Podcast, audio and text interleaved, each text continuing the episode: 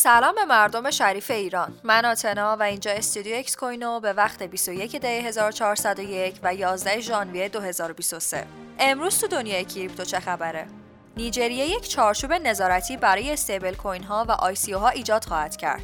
نیجریه به عنوان یکی از اولین پذیرندگان ارز دیجیتال بانک مرکزی خود یعنی CBDC در جهان تمایل داره که stablecoin های خصوصی هم داشته باشه. عرضه هدست اپل در بهار امسال. بعد از چند سال توسعه اولین قدم بزرگ اپل به سمت متاورس یک هدست سطح بالا با واقعیت ترکیبی یعنی mixed reality ه که برای اولین بار در بهار امسال در جهان رونمایی میشه.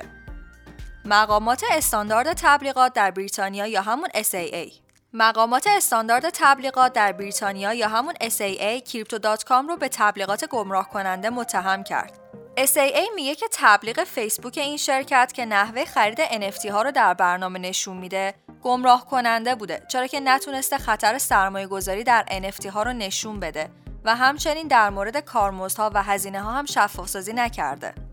پیامی از سوی مدیرعامل و یکی از بنیانگذاران برایان آرمسترانگ به کارمندان کوین بیس در سال 2022 بازار کریپتو دارای روند نزولی بود و امکان داره که در این مسیر سرایت بیشتری هم وجود داشته باشه. اون اضافه کرد کوین بیس به خوبی سرمایه گذاری شده و همچنین رویدادهای اخیر باعث سوداوری زیادی به این مجموعه میشه اما زمان می‌بره تا این تغییرات به ثمر بشینن.